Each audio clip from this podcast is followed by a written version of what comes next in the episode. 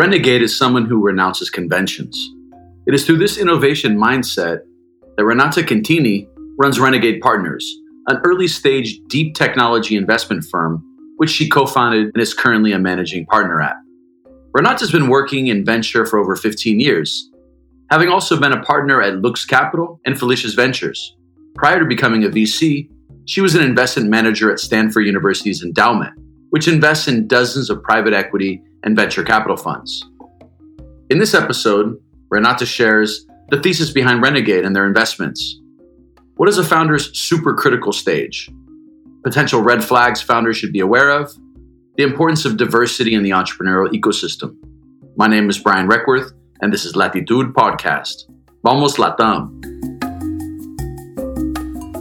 Running the leading startup community in Latin America costs money, but some people are taking notice. So I want to take a minute to thank our early supporters. At Viva Real, we were an early customer of Zendesk. Other companies like Nubank, Loft, RD Station, they all use Zendesk to keep their customers happy.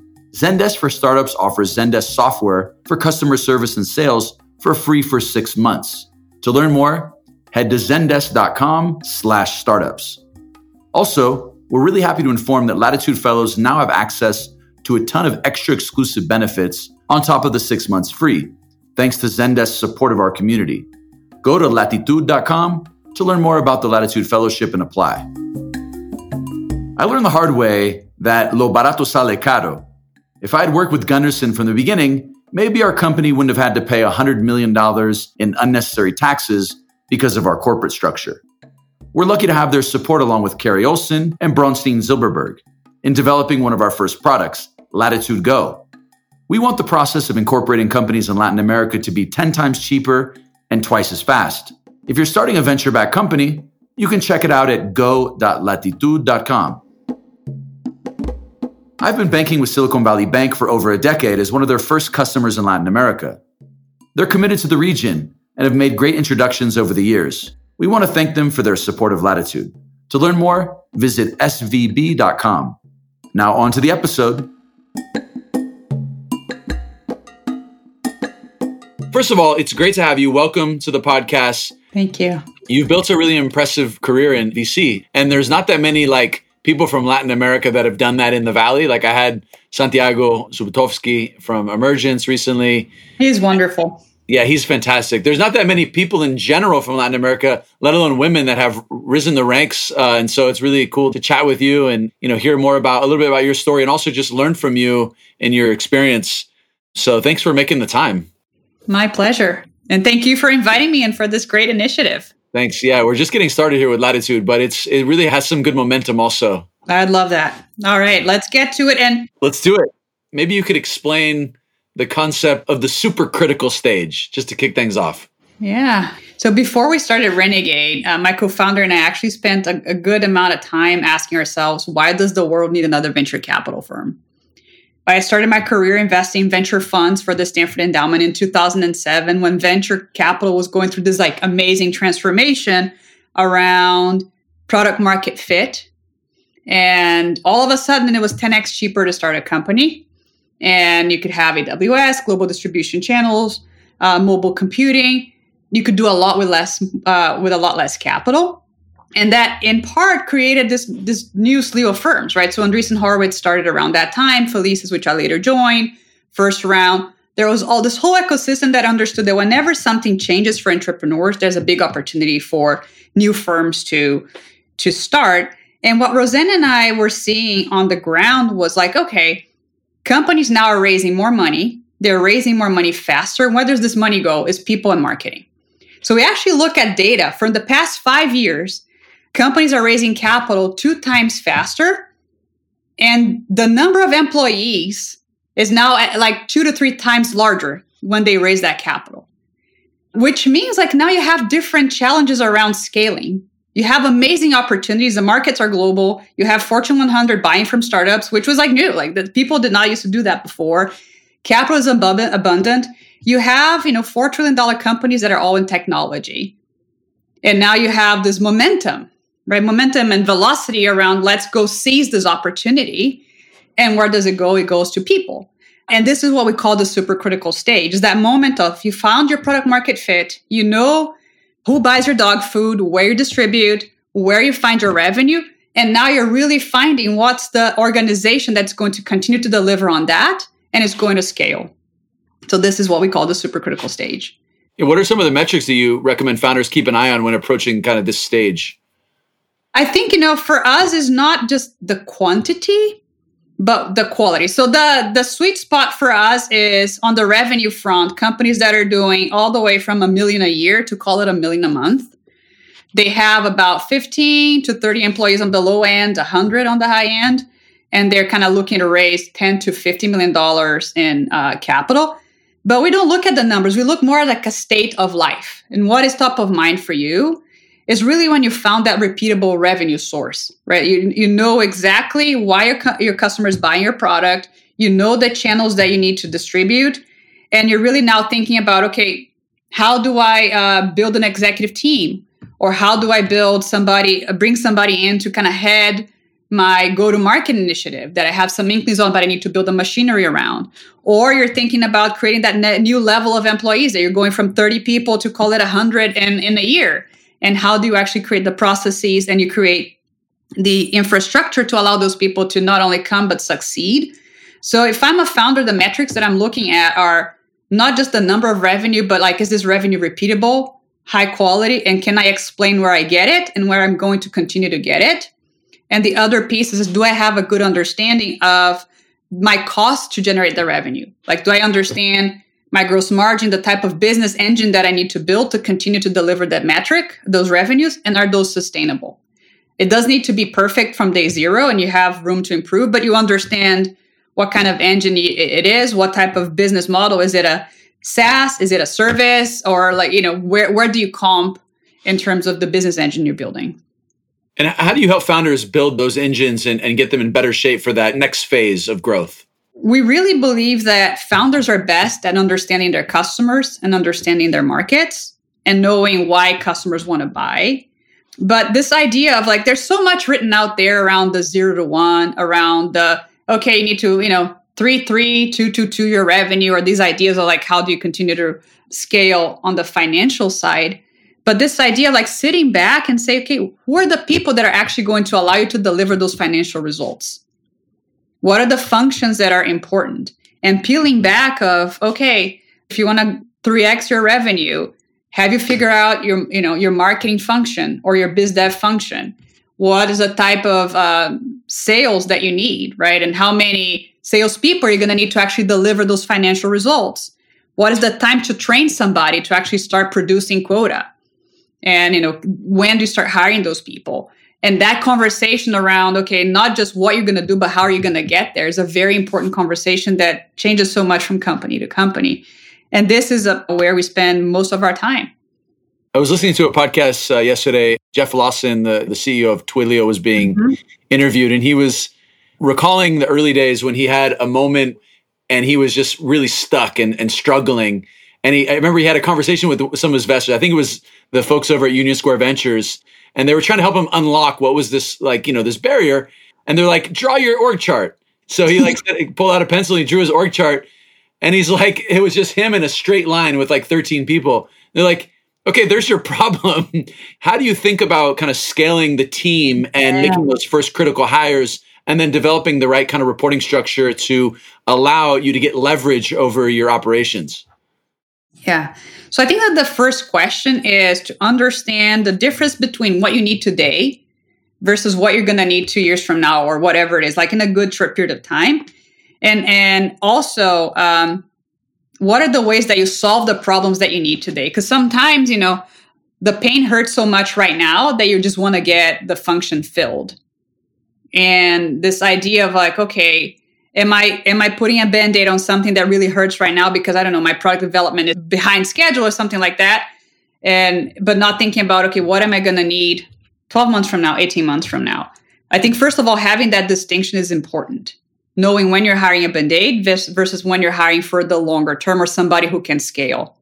And when you're hiring somebody who can scale is not just the caliber oh somebody's super experienced and they're going to be able to scale. It's more like do you also have the job for somebody with that caliber to be interested and grow into and grow with so that they stick with you the next 18 months. So I think that's the first conversation. around okay, what do you need? And today's need may be very different than 18 months from now, and it's going to change very quickly. And then the other piece too is what is the job? Sometimes somebody will say, Oh, I need a better VP of sales. And then, like, okay, why do you think you need a better VP of sales? Oh, because, you know, the sales cycle is really long. I'm like, okay, fair. And then you actually start drilling down and you realize that sales cycle is long, not because the, the salesperson is not bringing leads, but because they're actually not able to position the product in a way that it resonates with the customer. So it's actually a more a product marketing issue than a sales issue. It's not a sales motion, bring me the leads, figure out what the steps are, move things to the steps. Like you're just not able to land the story. So as you kind of go down, it's like, okay, what is the job? Sometimes you think that you need a function, but when you don't think about what that person is going to do, you're actually missing out on an opportunity. The example you give, I've seen them many times too. I've been on board calls and it's like, do the customers really deeply understand what we're what we're offering? Like, is it communicate the concept to their their boss so that it gets pushed through if it's a enterprise mm-hmm. sales like is it is the value prop clear and uh, i see that time and time again with entrepreneurs.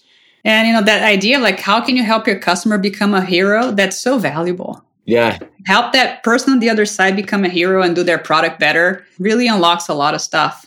So another thing that we actually spent a lot of time working on is what we call founder role design because something really cool that happens around the supercritical stage and I think the the lifestyle comparison is actually teenage years, right? Uh, you're not a full grown up yet, but like you're becoming a grown up, and there's evolution. And the supercritical stage is kind of like that for companies. So the founder role actually changes, right? Because like before you started doing everything, and you have very few people doing a bunch of jobs, and but actually figuring out, man, I'm the CEO. I can actually design the job I want to have when this company is at scale. So, what am I really amazing at? What are the type of people I want to surround myself with in terms of skill sets to actually allow me to do the things that I am amazing at? And very few CEOs are deliberate about that, their own role design. They think so much about the org, they don't think about their themselves. And I'll give you an example, right? So we have one company that we invested in has uh, now 130 people. And it became time for them to bring in a CRO to really take revenues even further and you know they were they weren't finding a good match. The company's really exciting great vcs great opportunity but like it was really hard for them to actually find a good match for the the chief revenue officer function. And then when we actually started talking to the ceo uh, about okay what is really that you're looking for in a cro and what is your own superpower the ceo realized man i'm a closer. I love actually going in and closing the deals. What i need is somebody who will bring me leads and will kind of do that plowing for me so I can go in and close. And they actually changed because of that realization of the CEO of like, man, I'm a closer. I want somebody who can pass me the ball so I can score. I'm kind of like Romario, you know, pass me the ball so I can make the goal. Then they changed the the profile of CRO that they were looking for, and, and the search then became really successful. Yeah, it makes sense. And I, I think doubling down on your strength is such an important thing. I remember being CEO, every CEO has like first time CEOs, massive imposter syndrome, like you feeling uncomfortable you're at the board meeting and like you've never presented before. And then there's all these emotions that happen when you're when you're an entrepreneur and you haven't been there before. But there are certain skill sets like you know i wasn't great at the finance arm and the investors were clear about it. Like nico Szekasy told me he's like we didn't invest in you because you're some kind of financial guru. And we liked your leadership skills and your ability to recruit and these other things. So i think having clarity and doubling down on your strengths is just it's something so important for founders to do because everyone has their superpower. That's right. And also things that you just don't want to do. And there are important jobs. I know of people that like don't like managing other people. So then you really need a COO or somebody that will actually manage people because managing people is so important. Right. And it's a critical job. And not every CEO needs to do everything or be good at everything. Uh, and I think being upfront about, okay, what are the things that I shine? And also like what are the things that I do or don't want to do. It's it's really really important. Yeah, you've got to be honest with yourself there. I mean, I think the classic example is obviously Sheryl Sandberg when she came in and took over as COO and a huge lift on the organization there. And I think that understanding and being honest with yourself about what you're good at and then doubling down on your strengths and then being able to ask for help is important because you can't supplement the team if you're not clear on where are those areas that you need support. And so I want to transition a little bit about Renegade and walk us through a little bit the step by step of the investment process at Renegade from the first contact to making and communicating a, a decision? Yeah. Uh, so the one of the huge benefits of starting something from scratch is that you have a blank slate, right? And I've been in venture for almost 15 years now, and Roseanne for a little bit over 10. And we kind of took the step back and we said, okay, what are the things that we've seen that work that we want to keep, and what are the things that we want to do different? And one thing that we look around and we saw, like, okay, we don't really believe in this idea of like the Midas touch. Yes, pattern recognition is important, but there's like, I know one when I see it. Like, we believe in actually explaining why things happen and also trying to learn from the decisions we make. I mean, there are decades of Nobel laureates writing about decision science and biases and all of that. Like, why don't we use some of it? And so, this is one of the things that we really believe like, okay, how can we learn from the decisions that we're making? Not believing in the, the Midas touch and making, try to making everything sort of explainable, leveraging decision science. And then the other piece is around okay, never before we've had this many breadcrumbs about companies, about markets, about sentiment. I mean, they're everywhere, right? And humans are really bad at understanding uh, or tracking large data points over time and seeing patterns of large data points over time. Humans are really good at relationships and judgment, but like computers are pretty good at patterns and and tracking breadcrumbs. So like let's actually invest in some technology to allow us to see things that will augment the way that we think and the way that we make decisions. So we have a head data engineering that engineer that's building a lot of data collection not only about markets and companies but also about the way we make decisions and then the other piece is we we work very closely with the phd in decision science to actually create a bunch of processes to understand, like really quickly for us, okay, whenever we're looking at a company, what are the, the things that are most important about that company that you need to understand really fast because we know founder time is so valuable, right? Like you need to do diligence on the stuff that really matters for the good and for the bad to understand those things very quickly.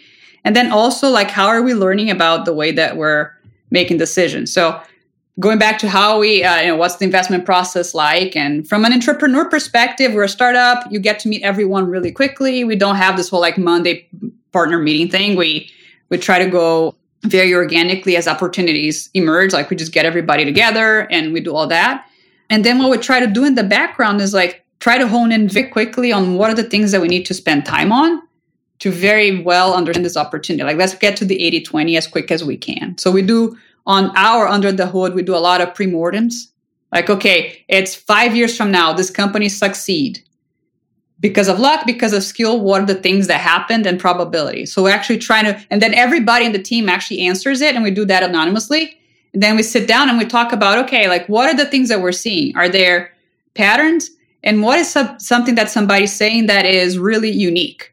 Like, because that will really kind of shine a light on what questions we need to ask from the entrepreneur right? Some for some companies really is let's understand the market. The product is great, the team is awesome, go to market is great, but like how's the market changing? What is the velocity of market? So like we, we realize very quickly that that's the diligence point that we need to focus on, and we try to get very crisp uh, and t- tell the entrepreneur like, okay, we're going to spend time on market. These are the questions we have, and these are the resources we're using. And some in some uh, companies, really is understanding go to market that is okay let's talk to your customers let's talk to your vp of sales or whoever is doing go to market let's go really deeply into pipeline funnel conversion. Let's talk about the metrics the other stuff like we're pretty uh, okay with. So actually honing in on what what matters allows us to not only move faster but also tell the founder this is where we're spending time and why. Of our audience where are you typically coming in at? Check size just just so we can yeah. match that so we do everything from Series A to Series C. Like we really don't care about the letters. That's like a cap table issue. Is not like we really care about that phase of life. Like does scaling really matter to you? And then we can lead, co-lead, participate. That also we don't care. We're more interested in okay, how can we create all the reasons to say yes to companies? And check sizes they range from uh, two to ten million dollars at the moment, and then the traditional model of reserves and all that stuff.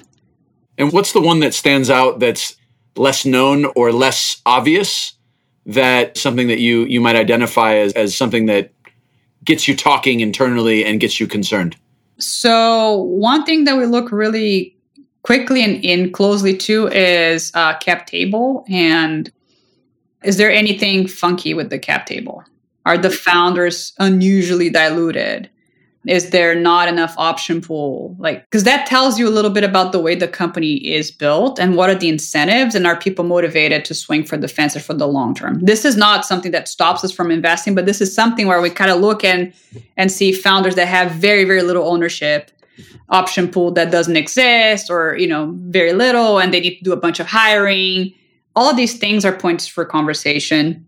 The other piece that it's really tricky is around just like unprofitable or unprofitable revenue, meaning your payback is super long. Like you're yeah. basically just kind of that that is really tough to to get over. The other piece too is we're we're cohorts hawks. We look at decaying cohorts are tough because like yeah. You know the more you scale you probably assume that cost of acquisition will not go down right? Like as markets get more saturated it, it, it goes up not down. And then if you see cohorts is getting worse and worse that's like very very uh, heavy gravity.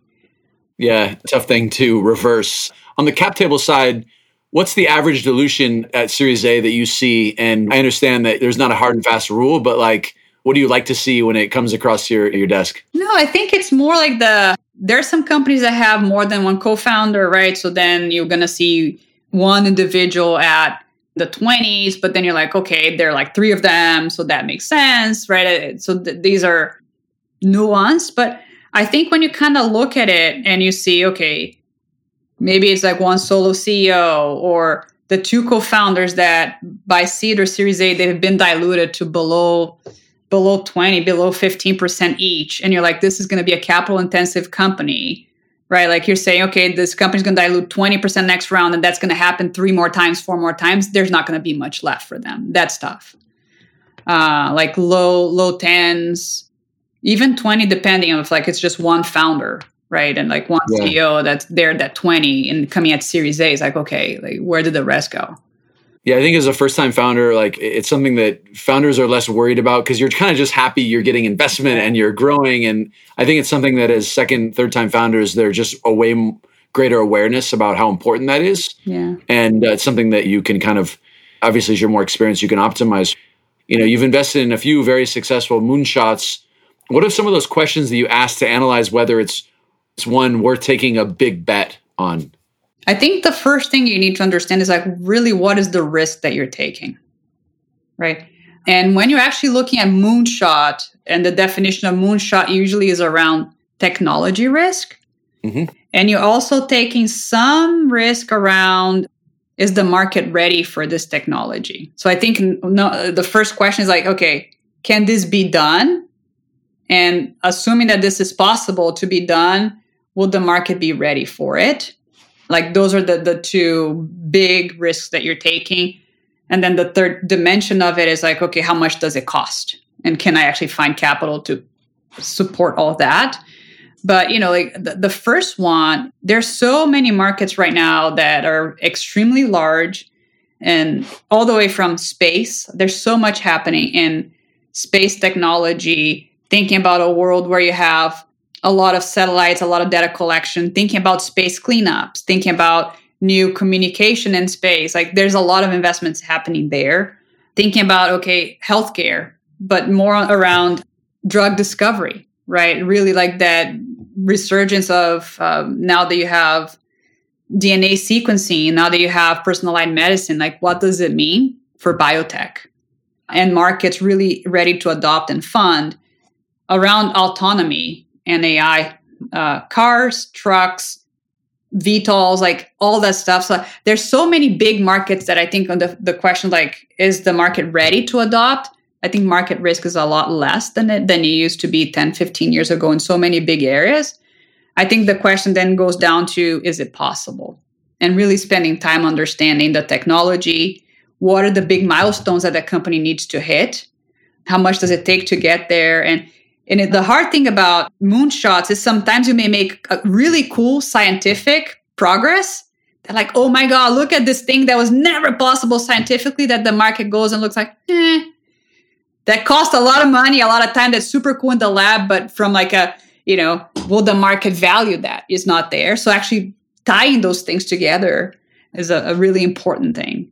Yeah. I mean, on the timing question, I mean, I remember there's a TED talk, I think, somewhere on the internet about timing being the biggest factor for success, right? And something it's it's a really hard thing to assess mm. whether is, is this the time now. How do you even grapple with that? What's the thought process like? You're looking at something that appears super futuristic, but there's a couple indicators that it could time could be now. So the framework that that I used to think about it is that the question of what needs to be true. Mm-hmm. And applying that question to all the different aspects. Right? So, well, okay, what needs to be true on the technology, right? And like really underpinning, like, do you have all the inputs, right? Do you need to change inputs? Let's say you need to send, let's say you need a semiconductor that either doesn't exist or, you know, there are very few in the world. Okay, that increases risk, right? So, you know, really thinking about, okay, from a technology standpoint, what is the cost for the inputs that you need right? Now for example in biotech the cost of dna sequencing came down uh, uh you know it's going to be down less than $100 right? And that there's so much availability of people doing research of infrastructure right? So like that lowers the risk of of things happening. And then when you think about okay market adoption okay are how many potential customers are there right? Is it fragmented or is it not do you need a, a huge market share to make it a big business or not? Uh, what is the time frame for this thing right? Is it something that oh maybe it's possible in 10 years or no maybe it's possible in two three years and they're demonstrable milestones. So i think actually getting granular okay like what do you need what needs to be true and trying to understand in those vectors it's, it's something that actually helps break it down. If you were to apply your same framework for Latin America, Brazil and Latin America in terms of a startup ecosystem, what would you describe as in terms of our state of affairs and where we are in the cycle? So I think that the two biggest inputs for really like crazy startup success is human capital and financial capital. And I think that looking from those two vectors, like it's never been this good right? And, and never been this good at the same time, which creates momentum. So, because now you have, you know, I kind of go back 10 years, like you had that inflow of capital, everybody looking, but the talent supply wasn't kind of keeping pace, right? Because like he's, uh, it was maybe like first wave of people starting, not that many people starting companies, so hiring was so hard, and uh, I know a lot of people like, oh no, I'll keep my consulting job, or right, like that risk averseness. So the human capital wasn't kind of following the financial capital. Uh, but right now, you have second, third time entrepreneurs. You have people that are really excited about trying, right? You have success cases like 99, like Viva Real. Like you have so many success cases that people look at and like, okay, that is a North Star. And this is really, really valuable because I think markets, market size was always there ingenuity. I think something that the Latin America talent is is just so creative. Like when you think about hypothesis experimentation, like we're we're used to stuff that changes all the time, and that's startup life, right? And that's iteration, that's A/B testing, that's figuring out what worked and double down because like we're that's survival for us, right? So like all those things were there, but I think now it's it, at a at a scale, and I'm very excited because yes, never been this high this fast. I love the parallel with the uncertainty, right? It's kind of taking what could be perceived as a negative where you're living in a society that has more uncertainty. And, you know, I experienced that. I lived in Mexico, Colombia, Brazil, and, you know, there's obviously different dynamics living in, in those places, but it does create a, uh, a certain ability to kind of adapt, right? And it's such a, an important quality of, a, of an entrepreneur is to yeah. be able to go in and see a situation and not have all the information and then make a decision and, and be changing quickly. And so I think that those all bode well. And I think that's why we're going to see an incredible uh, volume of great entrepreneurs uh, continue to be born in the region. And, you know, I think we're seeing a lot more great investors also. And just to transition uh, a little bit, I heard that from Lara Lemann that because Maya Capital has female co-founders, a lot of startups that are women are gravitate towards them and they go to them first. Does having a diverse group of decision makers at Renegade serve as a competitive advantage for you as investors? Yeah, so I think what's happening is even even if the founder is not female, companies now see the value in building a diverse team. Like diverse team outperforms the customers are diverse, right? Like they they see uh, the benefits and they also see the the hiccups that companies that fail to be diverse from the beginning and as they scale, right? They they have challenges or they can't hire or they have lost all those things, right? So like now the founders care about diversity a lot more and a lot sooner. So I think you know this is something that we bring to the table that other people don't have, and also we're diverse in terms of backgrounds, right? Like from uh, we've invested, we joke that we invested from Napkin to S1 and everything from Dollar Shave Club, Glossier, Masterclass, Warby Parker, Cruise Automation, TransferWise. I mean, you named Compass, you named the industry, we've seen it. And you know, I I grew up in Brazil. Roseanne grew up in in um, Ohio. She has an almost PhD in chemistry. We have people in our team that have very different backgrounds and think very differently than us on purpose because we we really eat what we preach on the diversity thing. It really does provide a more broad perspective that gives you uh, better insight. And tell us a bit about All Raise and its goals. What mm-hmm. initiatives does it have in place for a more diverse ecosystem? Yeah. Um, so the big realization that we had was because the people that were making decisions on the venture capital side weren't diverse, diverse founders were getting a less share of the capital. Because, like familiarity, right? People like what they know, people understand what they know. And because of that, there was a lot of money being left on the table. Great opportunities started by diverse founders, be it female, be it ethnically diverse they weren't getting a lot of traction because the decision makers were not diverse. So when we first started All Raise, there were 9% of uh, the decision makers in venture capital were women, only 9%. But if you think about the markets, it's like 50 50, right? And depending on what market it is that you look at, like the woman controls the, the wallet. Um, so there was like this huge mismatch. And because of that, uh, a very small percentage of startups that were female led or diverse led were getting funded. So that was the impetus for starting All Raise. And then the mission there was like let let's increase the percentage of female funders and female founders or do, now we increase the scope diverse funders and diverse founders in the ecosystem because the world is better and richer for it um, so now that 9% is closer to 12 13% in three years we have a lot more work to do and we have this huge community of VCs and founders that are supporting each other. So we have uh, cohorts of public company CEOs, diverse CEOs that come back and, and you know help companies that are one two stages before them, and that goes all the way to seed stage. So we're building really this community that supports the, the development of, of companies and and the ecosystem. And how can we and our listeners be allies for, for this movement? I think the first step is you got to believe diversity matters. Uh, and then the second step is act on it. And it doesn't mean just like, okay, supporting All Raise, but like one, thinking about it.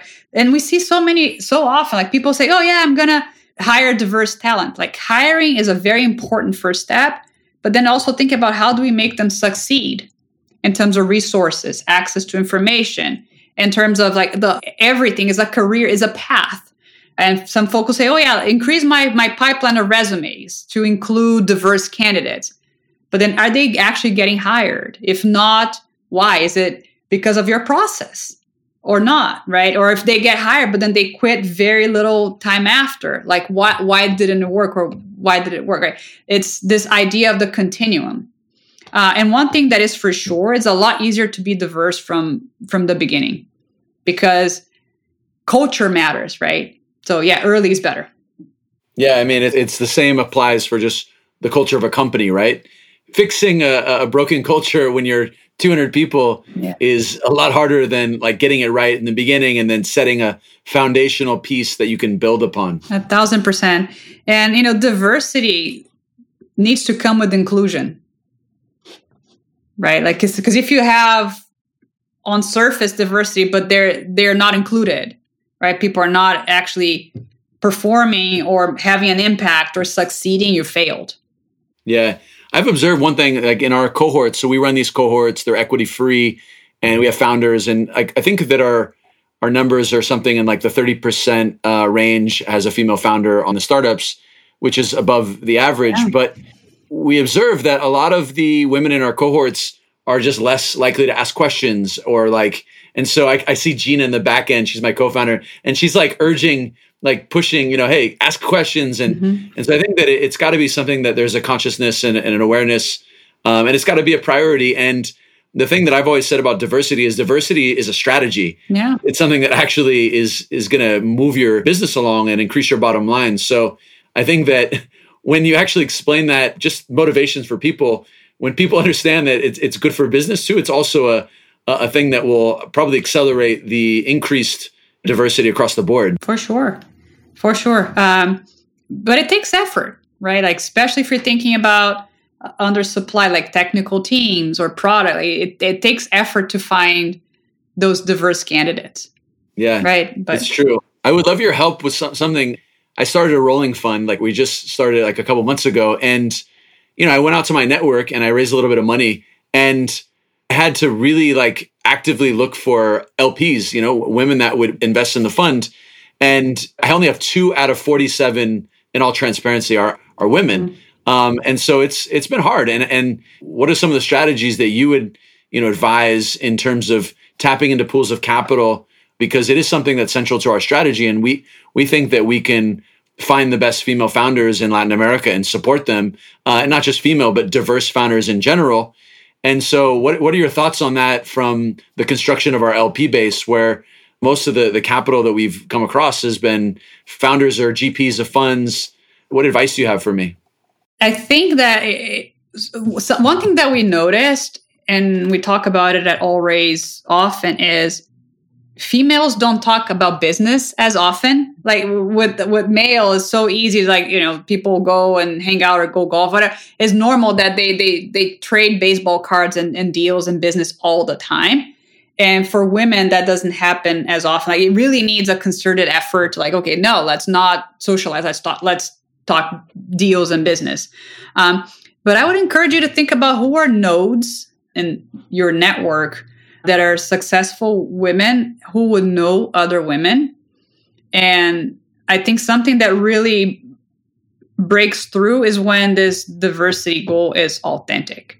Like if you come to them and say, I, am presenting you an opportunity, and I, I, you know, I also want your help to to find others that you know that are going to benefit and this matters to me because of this this and that that tr- that that will probably open doors. Like who are either ceos that you know who are nodes or even um, the other thing too is male allies because sometimes people think that the diversity problem is like it's okay let's find women to go fix it and help women fix it right? But like okay who are the other male ceos who you know who also or fund managers that like care about this and are very vocal and build a network around this and help yeah i mean it's like kind of your life changes when you have a daughter like in my case like you mm-hmm. know it just it, and it's natural it just creates an awareness where you see the world through a different lens and yeah. i'm definitely on board with the ally finding the allies and we're just started so i mean when i was talking with gina we were discussing being co-founders mm-hmm. she had a list of things first one i want to do something super meaningful and have that has impact Second one, diversity is important to me. So that was like laid out from the very beginning as we kind of hatched our partnership. And so it was an easy thing for me to, to embrace because something I also care about. But it is much easier to do it from the very beginning. But I am still finding that it's not that easy and it's important to have good intentions but you've got to also figure out how to follow through with those things. And I think that as you know, as you evolve, you're going to get a lot more leverage, right? So maybe this idea of okay, any LP that you bring if it's a you know a, a non-diverse LP, is like okay, recommend me or introduce me to one that would be diverse. Yeah. Right. Like try to leverage the nodes that you have and but shining the light of what's not there. Right. Say, okay, like, okay, you wanna in, you wanna in, and also introduce me to somebody who you know who is great, who is non-diverse. And then from there you kind of go opening up threads that you don't have. Because if you don't ask, people are not gonna think about it actively. Yeah. I think that's right. Well, thank you. I turned the interview around and I started asking for advice for me, but I think these are all relevant topics for other people and, and it's front and center in our company. So I'm practicing kind of this building in public. And so sharing, you know, the number of LPs we have and the breakdown is something that our track record of founders is much better, but we're, we just started a couple months ago investing. So it's still early days and we've got an opportunity to kind of expand our horizons there. And it's impressive the career that you've built. And I mean, we met like over a decade ago, I'd say. And, uh, you know, it's cool to see you pass through the ranks of different funds. And now you've got your own fund. And, and I really enjoyed hearing your description of how you're data driven. And because I hear that a lot, but I, when you describe it and the way you describe the process, I mean, it sounds harder as an investor to do that, but I think that you putting the work in is going to really allow you to identify those opportunities. And uh, it sounds like a very compelling uh, strategy. So, two things that we believe, like one is like, okay, there's always money left on the table. And if you actually go talk to hedge fund manager or public market managers, like they're data driven, they're maniacal about learning and testing and iterating like and we tell our companies to test and iterate all the time but like we as vcs don't do it. Like i find it very hypocritical so we change that. Yeah and then you know there's always something to be always something to be learned. That's for sure. The beginner's mind is an important framework for thinking. Yeah because it also allows you to see what is changing and why it's changing. Or you know i thought this was going to happen because of x. You can't fix this past decision that you made but you can you can learn for the next one that you make. And a lot of our job is under uncertainty and is like a long time horizon. So how can you actually even like right see as things evolve, like are getting feedback, right? Because this whole idea of oh no, I only make I don't know five investments a year. They take ten years, so there's no data to learn from. But yes, I'm choosing to take yeah. a meeting. I'm choosing to not take a meeting. I'm choosing to follow on. I'm choosing to not you know pass, not pass. I took this customer call and that made me pass. Why? There's so much, so much. Yeah, and, and being able to evidence that and then document it and creating a framework for that is it's not trivial, right? And it's it's easier. I, I liked how you described the Midas touch because it, it is funny how that like there's like this mythical VC creature that's like, you know, just like all of a sudden it's like gold and this will be gold and this, this is not how the world works. And uh, it might work, but if you tracked enough examples like you're going to find that there's a data driven decision somewhere where this is going to increase your level of success undoubtedly. There's always a why be- behind everything you do even if you can't verbalize it right? There's always a why. So we're trying to make the whys really explicit and make the best decision we can with the information we can at the time. And how can we keep learning? I'm a believer, and uh, thank you so much for for taking the time. And my pleasure. And uh, it's good to connect here and uh, would love to see you know anything you end up looking at in Latin America or Brazil. Same I'd love here. to uh, be a resource for you. And same here. Thank you. Thank you for listening to the Latitud Podcast with Renata Quintini, co-founder and managing partner of Renegade Partners.